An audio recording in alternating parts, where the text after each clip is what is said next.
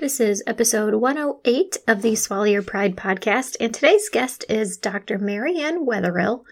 Dr. Wetherill is an assistant professor at the University of West Georgia. She receives her PhD in educational psychology with an emphasis in applied cognition and development from the University of Georgia in 2018. Her background includes 25 years as a full time clinical SLP in the hospital inpatient and outpatient settings. She is past president of the Georgia Speech Language Hearing Association and former board member for the Council of State Association Presidents. Welcome to the Swallow Your Pride podcast. I'm your host, Theresa Richard. I'm a board certified specialist in swallowing and swallowing disorders, and I know firsthand how much confusing and conflicting information there is out there about how we assess and treat swallowing disorders. This podcast is all about bringing everyone together, getting on the same page, being open to new ideas, and using evidence based treatment strategies for our patients with dysphagia. So let's get into it. Just a quick disclaimer that all statements and opinions expressed in this episode do not reflect on the organizations associated with the speakers and are their own opinions solely. Hello, Marianne. Hi, Theresa. How are you? I'm doing great. How are you? Good. Thank you for joining me on this wonderful, beautiful Friday afternoon. Oh, I'm so happy to be here. Thank you for having me. Yes. All right. So tell the people a little bit about who you are. Well, I am an assistant professor in the Department of Communication Sciences and, Dis- and uh, Professional Counseling at the University of West Georgia. And in 2018, I received my PhD in educational psychology with an emphasis in applied cognition and development from the University of Georgia. Prior to that, I worked as a hospital based SLP for 25 years. Mm-hmm. And I love it. Yeah, so um, I, I went into my PhD program with a really good idea of what I wanted to look at. That's awesome. I think that's something that a lot of people struggle with. You know, like I've I've talked about going back and getting my PhD, and they're like, "Do you know exactly what you want to study?" And I'm like, "For the most part." And they're like, "Oh, thank goodness," because you know it seems like some people like, "I just want a PhD," and then they're like, "I can't finish my dissertation because I still can't decide what I want to know about." So, yeah, I feel like having 20 years of experience would definitely narrow that down for you. yes, it did.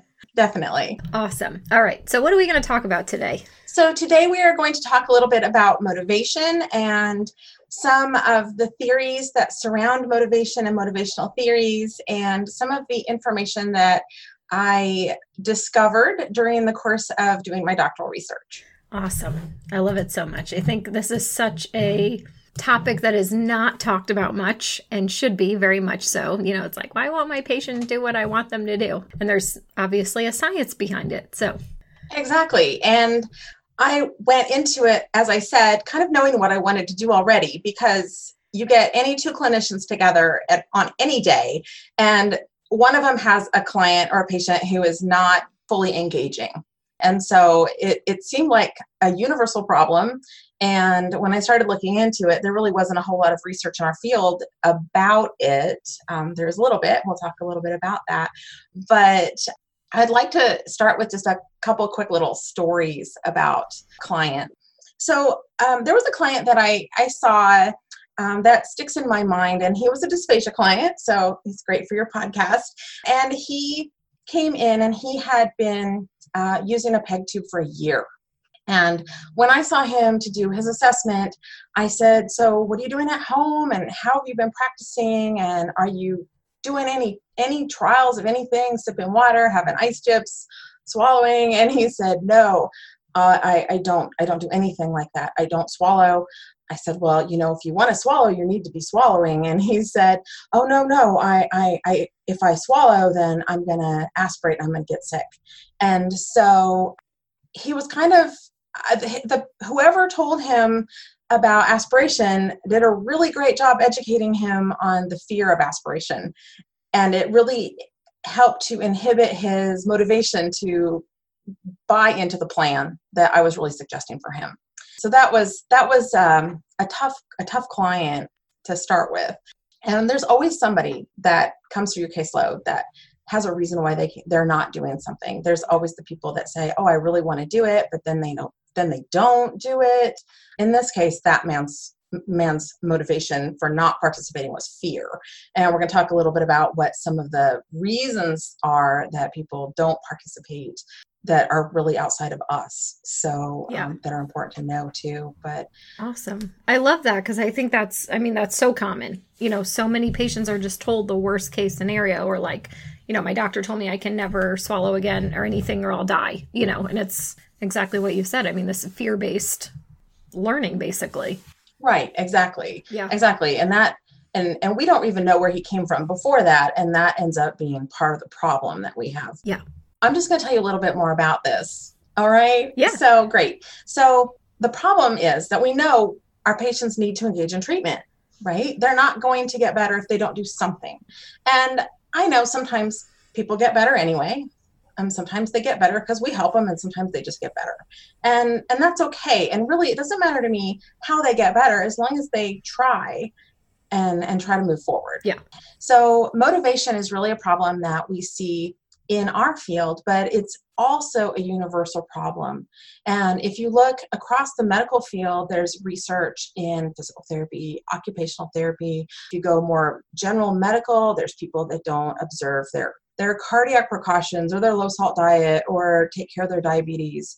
Um, and then if you go more universally, think about every time that you've made yourself a promise that you're going to eat better, sleep more, clean your house, whatever it is, you know, and and then there's some reason that gets in the way and and you don't do it. So motivation is kind of a global issue for all of us.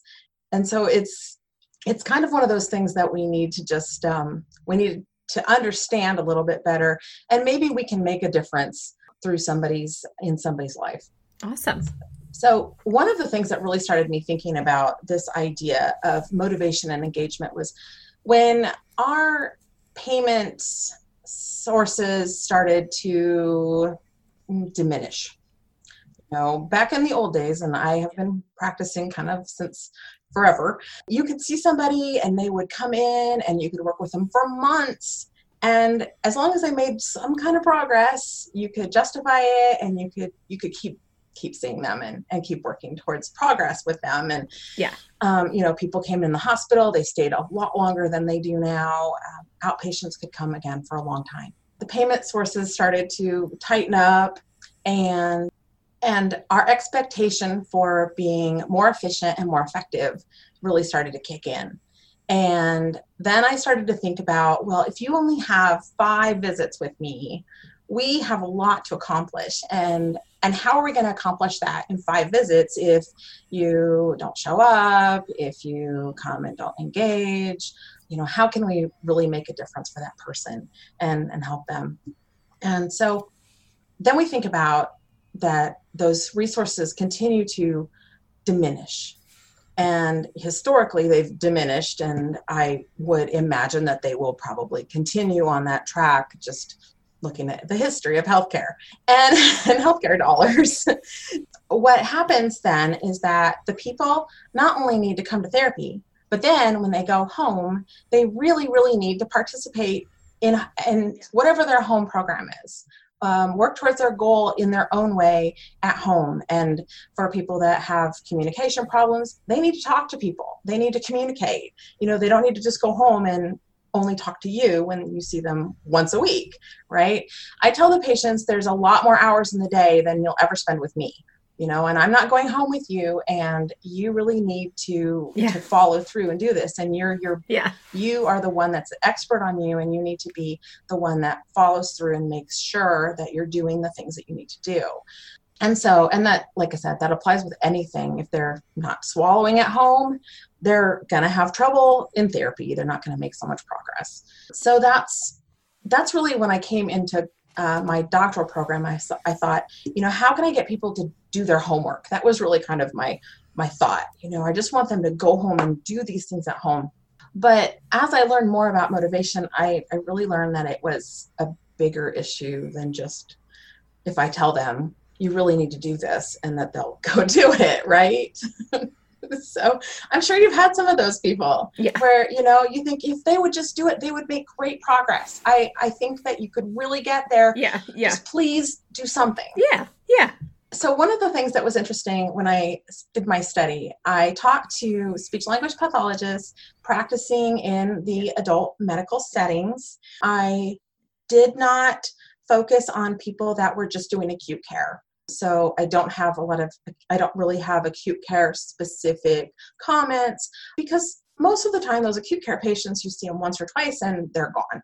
And and they're so sick and you don't really have time to delve into the idea of helping them to engage between now and tomorrow.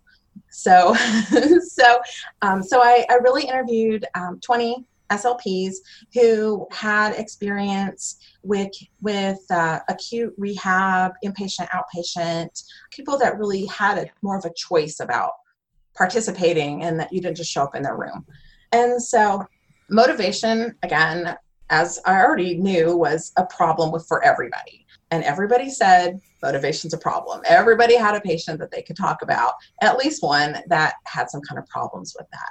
And when I asked them to put a number to it, 80% of my participants gave it a rating of 75% or higher as importance in ability to make progress. So, so we recognize in our field that is very very important critically important for a person to to make progress in our field but we don't really know a whole lot about what to do about it. I'm going to ask you a question theresa. Did you have any formal training in motivation specifically not at all. I mean i think yeah I, I think the only kind of conversations that we ever had was like if your patient's not participating you sort of need to look in the mirror too because you may just be telling them to do boring crap you know? So i th- that was kind of it you know? Like so if i had a patient that wouldn't do anything i'm like okay what can i stand on my head? You know what can i do to like make them pay attention? But that was about the extent of it. Right i could look like an idiot all day and they still probably aren't motivated so, exactly yeah. and that's what and that's what everybody was telling me too was that they really didn't have a whole lot of specific ideas, interventions, even understanding of the psychology behind that. And through this process, I've really become interested in the psychology of therapy. Yeah. So I have a really interesting quote that one of my participants gave me that I'd just like to share with you. She says, I think motivation is key for success. I'm trying to think of an unmotivated patient that I've had who's made significant gains in their treatment. And I think that that says a lot. Yeah, yeah. So, looking at the idea of motivation in our field, there has been some study of motivation, and primarily it's been happening in the world of voice treatment. There was an interesting study done by Hapner et al. They were looking at patients who were recommended for voice referrals.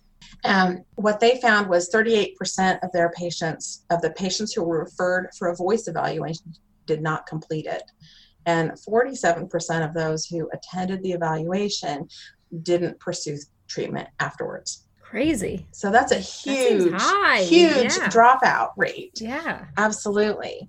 There was another study done by Behrman, and she found that um, she had, she was looking at voice dropout. So, of the people that then tried therapy, how many dropped out? And she had 25% dropout after six weeks of treatment and after 12 to 14 weeks which seems like a long time now for for somebody to be yeah. receiving treatment um, yeah. up to 35% of her patients had dropped out of therapy. Wow. So it's a big problem. Yeah.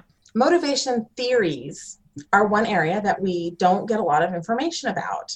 We again as you said some you say hey i'm having trouble with this patient and somebody says oh why don't you try this or try that? But I think really understanding more about where motivation is with us and where we fall kind of on the motivation continuum um, is really important. And so the first theory that was really important to me and that really made sense to me was the self determination theory. And you probably learned about that in your psychology classes and filed it away. Yeah. So, yeah. right.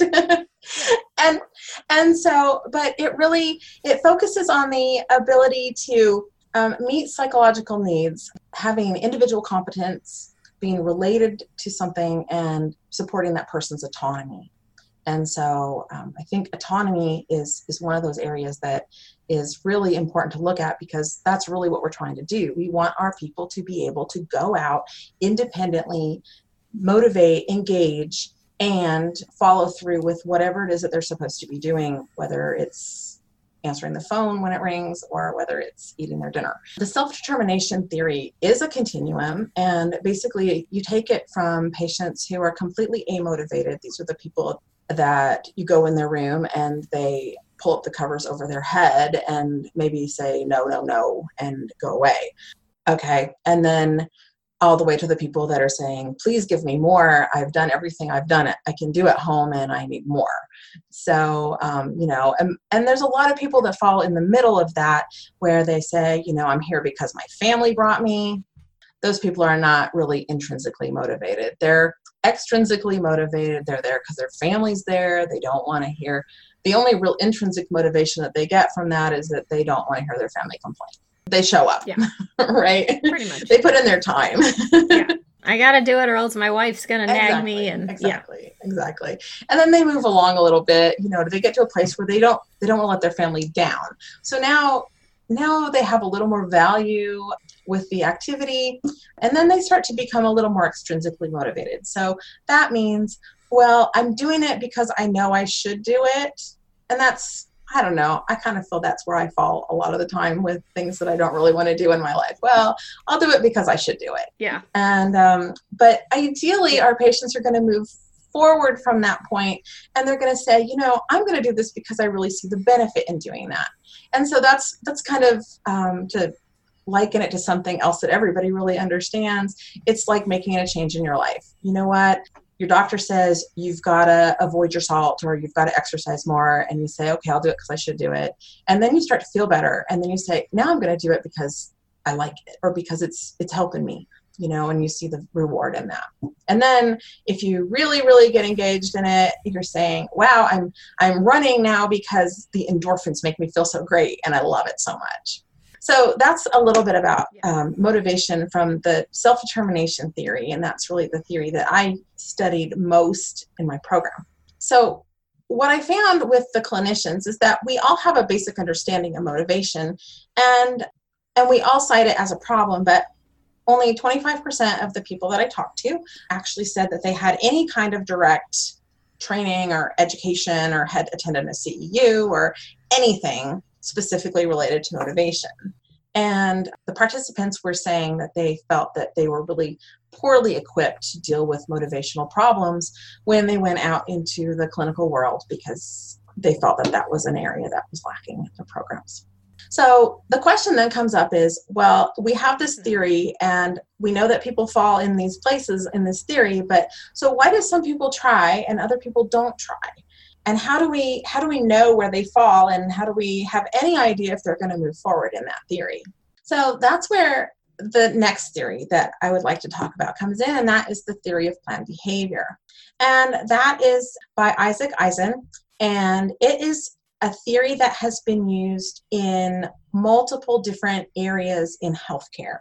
And really it's a predictive model so it's not it's not for intervention but if you apply the ideas behind it you can get a better idea of whether your person might engage or not and a better understanding of what the factors are.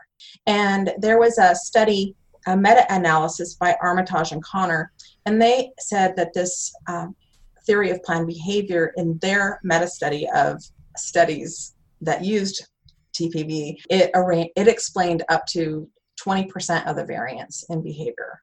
So it is it's not 100%, but it's a tool that we could possibly use. And it focuses on three different areas. It focuses on the person's belief of the behavior. So, do they believe that the behavior has value?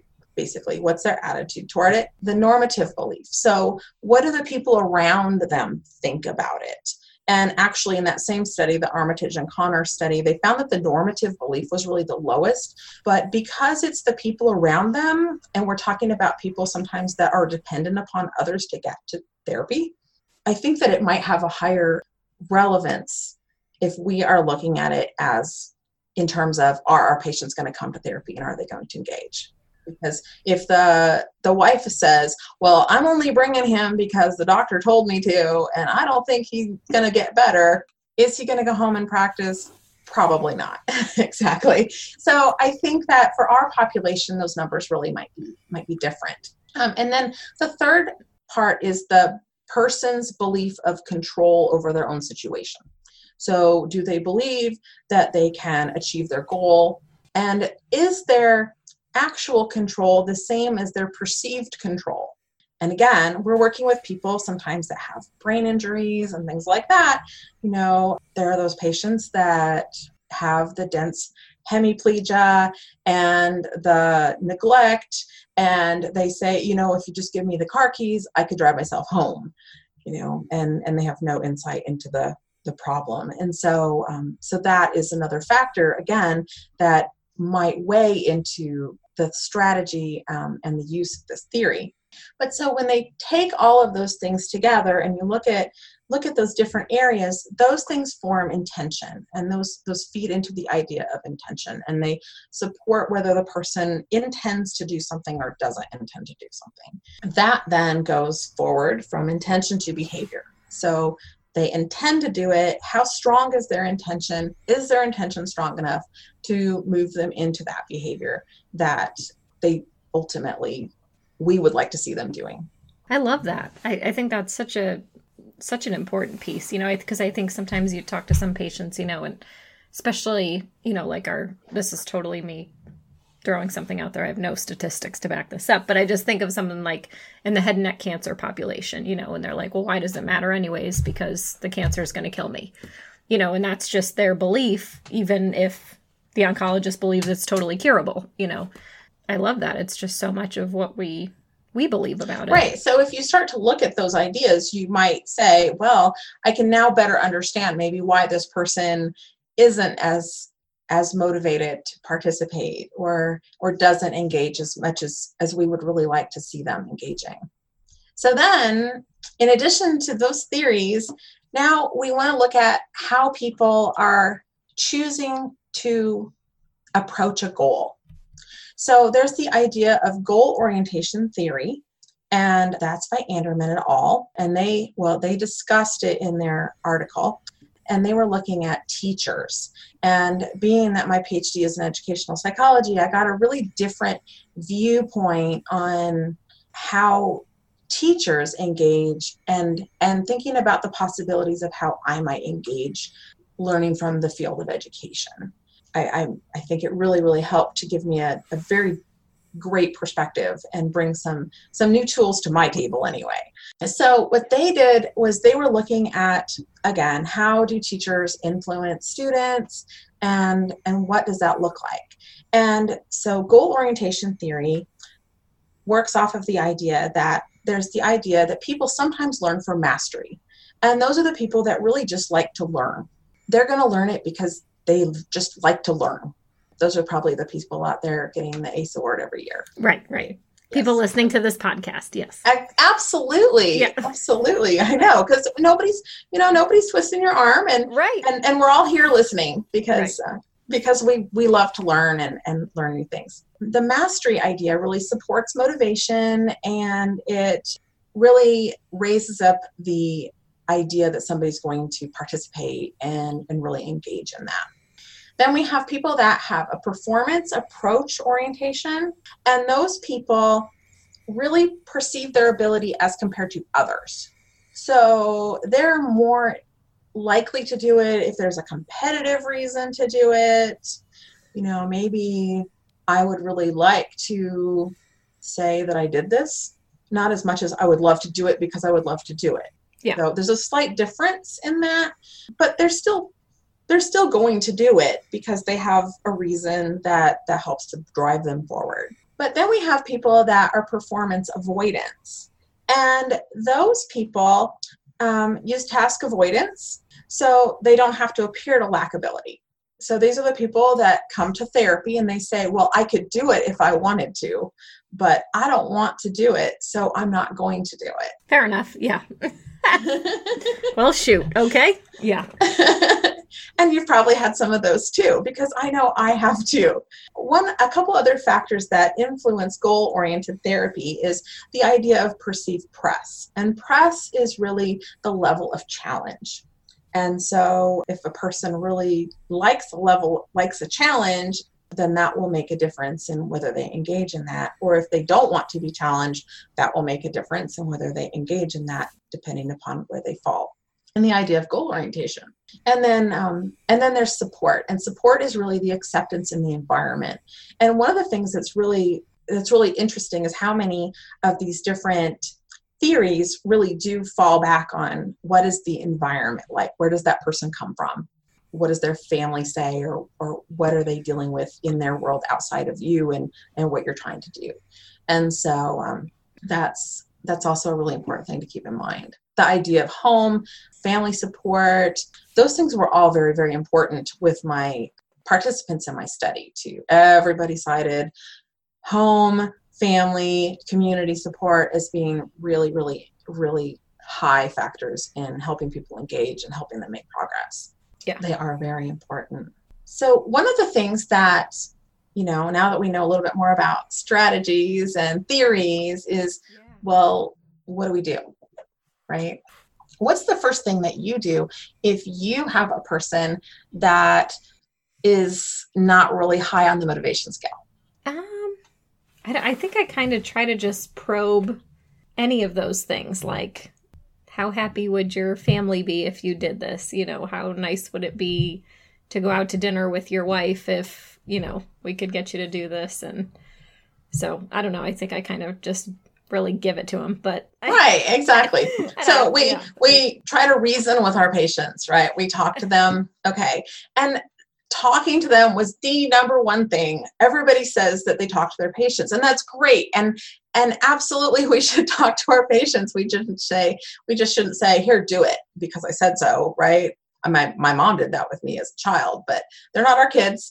They're other you know they have a choice. So so we need to try to talk to them and explain with them and um, there's some different talk based models that have been discussed for use with speech pathology. Um, one of them is the idea of motivational interviewing. Motivational interviewing is basically a talk based model that looks at a person's readiness to change and helps them to discuss change and work through some of their ambivalence to change and things like that so it's it's a talk based model and and for some people it works great and for other people, it doesn't work. I mean, I don't think there's one cure for anybody. I mean, for everybody. So, and then there's the trans theoretical model, and that was done, discussed again for some voice clinicians. Van Leer et al. talked about the trans theoretical model.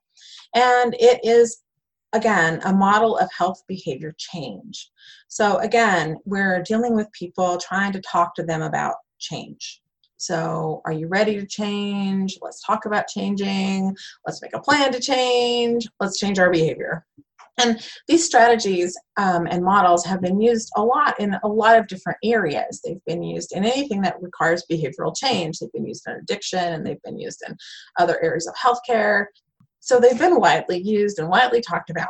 And then we have uh, social cognitive models, like the idea of therapeutic alliance. And therapeutic alliance is kind of um, kind of a Rogerian model where, like Carl Rogers talked about, uh, meeting people where they are and really having regard for them, no matter who they are, and and being really acceptance of them, and and building a good relationship with them, and and that's really what these these social cognitive models do. So, Therapeutic Alliance really works on developing that relationship and a good working relationship with your client, which absolutely we should have. I think that it it's very very valuable to take the time to to get to know them a little bit. You know, not only to find out what their goals are and and how you can help them, but just to help smooth out that that working relationship a little bit so those are those are great great models but I have a little bit of criticism of them, and that is all of these are are person centered.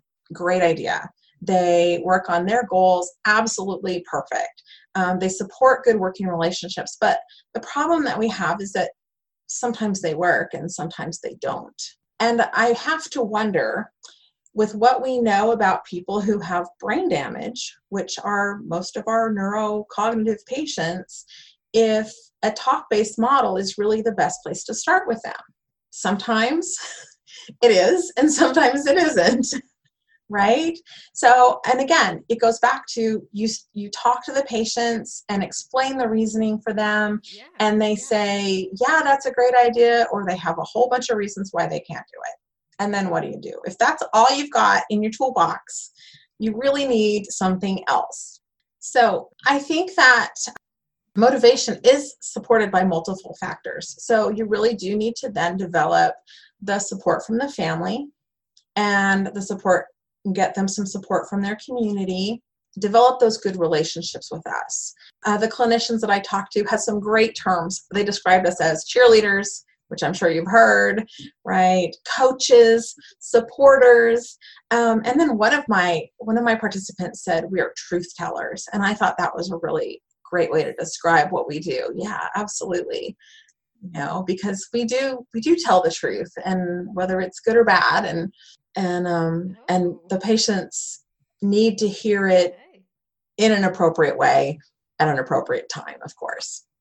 And we know as clinicians that we really like to see our patients succeed, and and we get a really good positive feeling if we get somebody that succeeds. You know, I I had this great experience. I had a patient.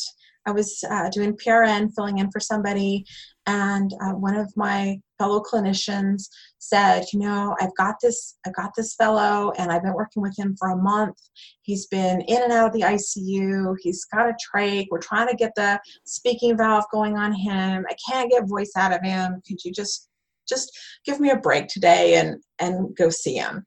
And so so I went in there to see him and we worked and we got a little got a little something out of him, you know. And so the next day came and I said, Hey, you know what? I'd really like to go work with that fellow again. And and she's like, Absolutely, you know, I, I'm thankful for the break because I don't know what else to do with him clinically and I get frustrated. And um, so I said, Sure, I would love to go work with him again. And the next day I went in there and I got a little more, little more sound out of him. His brother was in there with me, and we are getting a little bit of sound. And then his wife came in, and I said, "Okay, now here's your chance. What do you want to say to her?" And he says, "I love you." And it just came out, and you know, and she cried, and he cried, and I cried, and I just said, you know, that success right there is exactly why I do this. And and you just not only you made my day, you probably made my whole month because it was such a great great moment. And and those things we need the patient success i think sometimes as much as they do. And yes, one of my one of my participants brought up the idea that you know we're really sensitive to each other and each other's different moods and and what's going on. And if you approach the session like wow i'd rather be someplace else that person is is surely going to know that and that will then affect their engagement because they're going to say wow this person really doesn't care. They don't want to be here. And then you know and then what? Again i think that these change based techniques are very important and i think that we should absolutely try them. But i think that we do need to continue to think about where are our patients um, cognitively and then thinking about all those other factors that affect people. We know, especially for people that have had catastrophic illness, changes in their lives, they have depression issues that need medical management. They might have social issues because of this catastrophic illness that needs to be taken care of too. So they come with a whole other set of baggage that that might also play into this whole motivation idea and and so we need to think about not only can we help them because if we get somebody that doesn't want to change then they're not going to change right? So a change based model isn't going to work for them.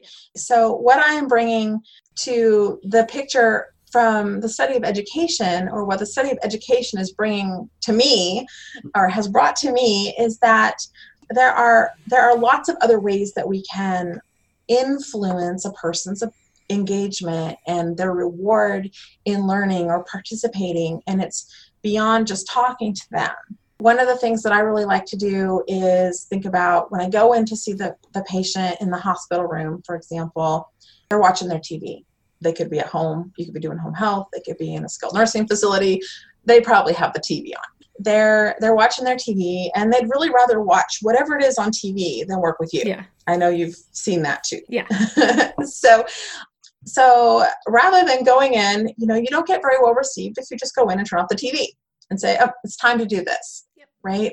And I hate trying to work with somebody while their TV's on and trying to speak over the TV and then they can't hear and they can't hear anyway and and it's just a disaster. So so what I started doing is taking a little different approach. I say, I'll go in there and I'll say, hey, I'm going to be here for about X number of minutes. I'm here to do what I'm going to do with you. And I think that what you have to say about this is really important. And I really want to make sure I hear you. Can we turn your TV down? And I haven't had anybody turn me down.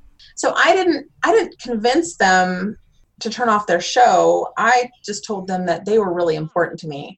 I changed my behavior in that instance. The other thing that I like to do is if you get somebody that really doesn't want to sit up in the bed and you really want to move the bed around a bit and get them positioned, you know, I'll say, hey, you know, I'd really like to be a little more eye to eye with you. I think that then we can have a real conversation. I hate, I hate standing over people. Please don't make me do that. And then they say, okay, I'll sit up. So, so then the focus becomes more on me and how I can change my behaviors to help adapt the situation to help them to engage in it better. Other kinds of things that go into that would be, I mean, just putting on a happy face. You know, I tell the students that a lot. Don't go in looking scared. Just put on a happy face. You know what? Pretend you're brave. It's okay if you don't know everything and we'll get you taken care of, but they know if they think you're scared, then it's going to affect how they how they interact with you too and and what they get out of that so I think that so what we really need to do as clinicians is really modify our own behaviors and think about how we how we come in and what we're giving off in that situation and how we're approaching that situation and how are we supporting that person in their ability to engage.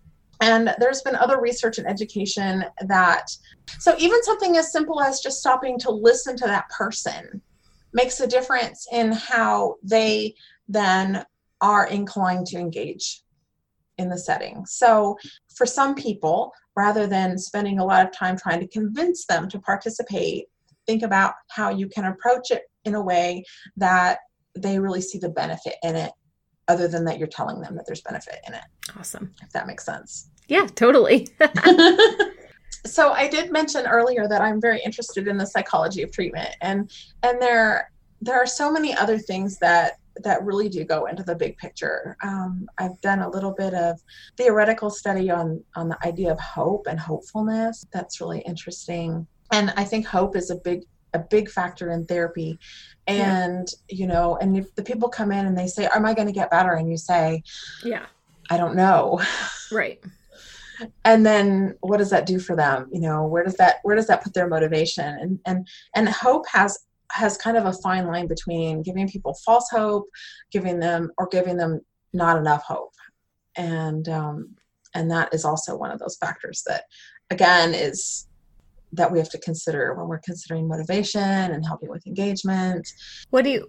I this is a kind of a tricky question, Marianne. What do you think the right answer is for that? Because I think I'm such a positive, optimistic person. Like I would, I tell everybody of course there's a chance you can get better. You know, like I that's what I would want to tell everybody, you know, but then do we have like a legal ethical obligation to not lie if they have a super grim prognosis? You know, I and, and I don't know who knows that they have a grim prognosis. You know, but I what do you think? Okay, well, I I I get asked that question, you know, all the time. I'm yeah. sure you do too. Yeah. And so what I usually say is that honestly, I don't know. If I had a crystal ball, I probably would have a different job. And I would, right? True. Um, yeah. If I could tell the, yeah. if I could foretell the future, I'd probably be doing something else. But, um, but what I do know is if you don't try, your chances of getting better are lessened. And sometimes I've seen people that made progress beyond anything I ever expected I, then I tell them a story because I have another story about this lady that I worked with, and she had a stroke, and I was seeing her in an outpatient clinic at our hospital, and she came in to see me, and all she could say was, "Oh, honey, oh dear, oh my," and that was it. And she worked on her aphasia and got so much better. The backstory for this lady was that she had recently moved to our community from a place where she had lived for many, many, many years. Her husband had passed away. She retired from her job. She moved to our community, clear across the state from where she started.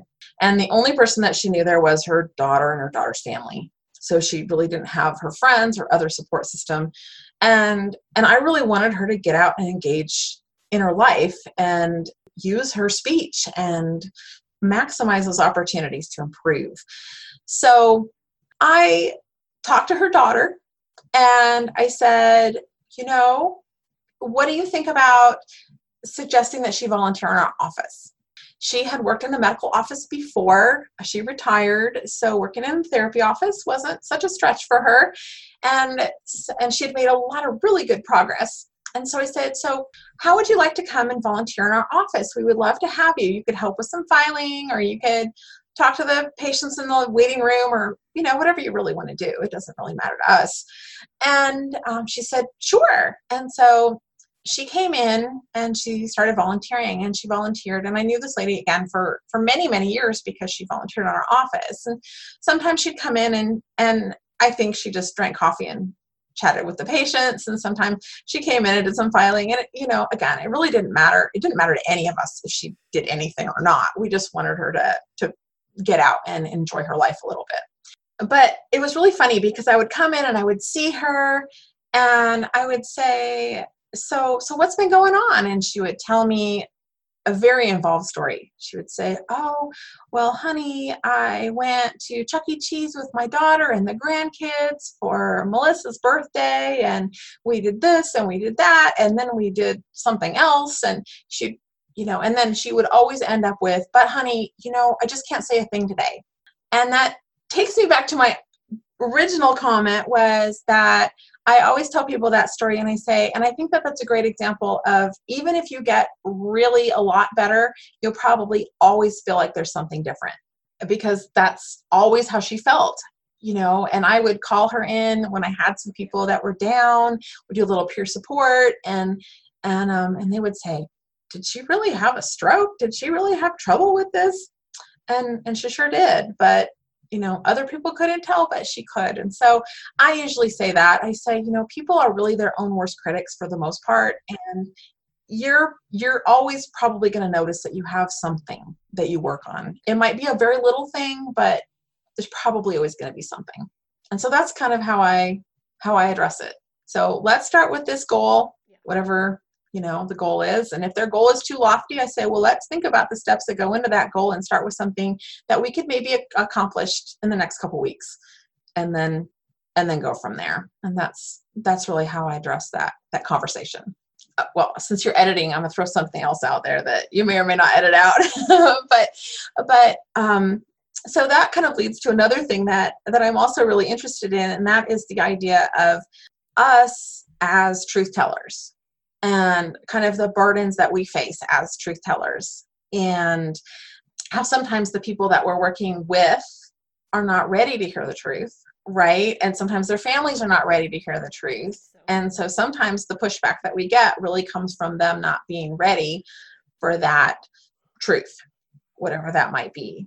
And then then sometimes we as truth tellers are not ready to tell the truth because we don't want to share that really awful thing that we think is going to happen when we see somebody that just got diagnosed with ALS and they're starting to have swallowing problems and we just know where that's going to go. That's a burden on us.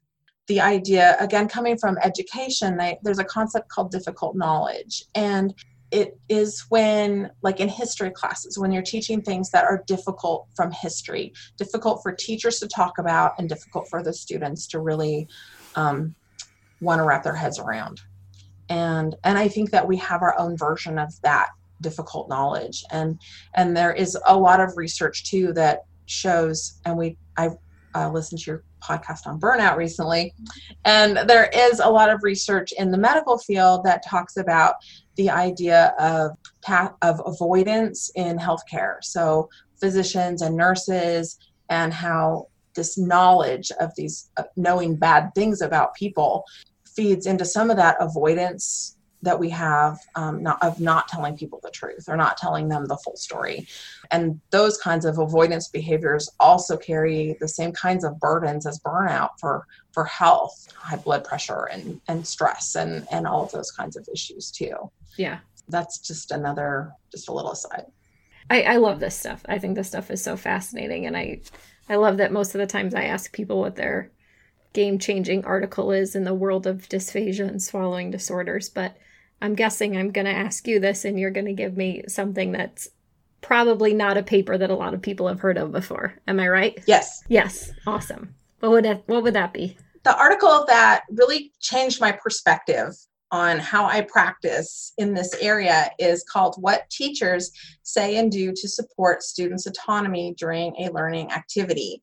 And it's by Reeve and Yang from 2006, and it's in the Journal of Educational Psychology. Their, their results were not particularly surprising. They were looking at behaviors of teachers, and they were looking at the idea of behaviors that were more supportive and less supportive and things that were more supportive were things like praise and things that were less supportive were things like criticism like i said it wasn't really surprising what their outcomes were but what was really important for me i think was just that it was the first paper that i read that really gave me the idea that maybe i could really do more than just talk to my patients and thinking more about manipulating my environment and offering them maybe more choices being less directive, just changing some of my behaviors and the way that I approach those different situations, looking at how maybe then um, people would be able to engage more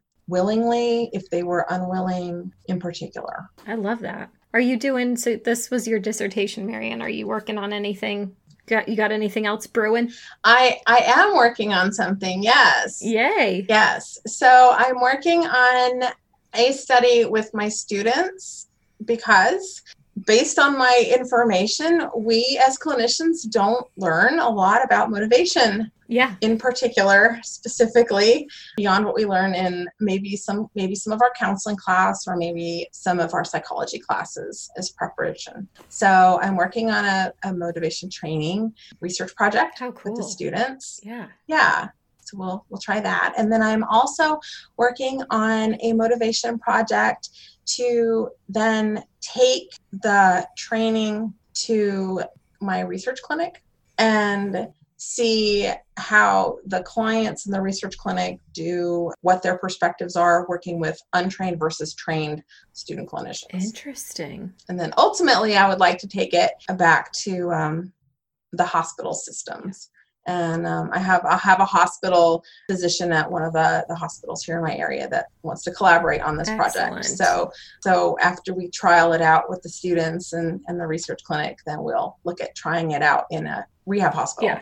Excellent. Yeah. Awesome. Mm-hmm. Well, thank you so much, Marianne. This has been wonderful. Well, thank you so much for having me. I, I've really enjoyed talking about it. You could tell you're very passionate about it. I love people that can just talk and talk and talk about it. Yeah. There's you know like i said you just get you could just get any any two clinicians together and you could just talk all about motivation. Yeah. so and and yeah. the issues that that you're seeing and everybody everybody shares those frustrations. Yeah. Any final words? I think that's it. Thank you so much for having me. Yes. Thank you so much so, if you would love to hear more of these episodes and get some easily digestible bites of swallowing knowledge, then please leave a review on iTunes or pledge a small amount on patreon.com forward slash swallow your pride because that is what keeps these episodes coming. Also, don't forget to subscribe, share with your closest colleagues, and show notes will always be available to download over on swallowyourpridepodcast.com, where you can also be notified of the latest podcast episodes. Also, credit to Stephanie Jacobson for her incredible editing skills, and thank you so much to all of you for listening.